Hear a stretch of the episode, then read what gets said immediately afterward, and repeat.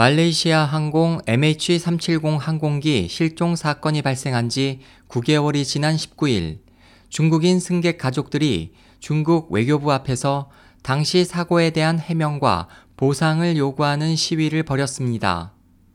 지난 19일 오후 중국 외교부 남문 앞에 모인 피해 승객 가족 10여 명은 외교부로 진입하려 했지만 경찰에 의해 제지당했습니다.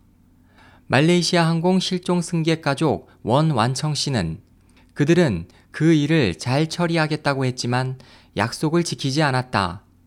관리들이 열심히 하지 않는데 어떻게 중국인이 국외에서 권익 침해로부터 보호받을 수 있겠는가라고 꼬집었습니다.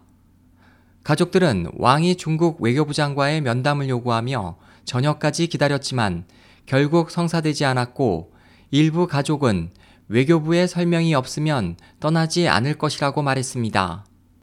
가족들은 또 당국이 자신들에게 적의를 갖고 있는 것 같다며 일부가 경찰에게 구금과 폭력을 당했다고 말했습니다. 올해 3월 8일 말레이시아 쿠알라룸푸에서 베이징으로 향하던 말레이시아 항공 MH370 여객기는 항로 이탈 후 실종됐습니다. 당시 기내 총 탑승자 239명 중 중국인은 154명이었으며 많은 국가들이 수색에 나섰지만 현재까지 별다른 성과가 나오지 않고 있습니다. SOH 희망지성 국제방송 홍승일이었습니다.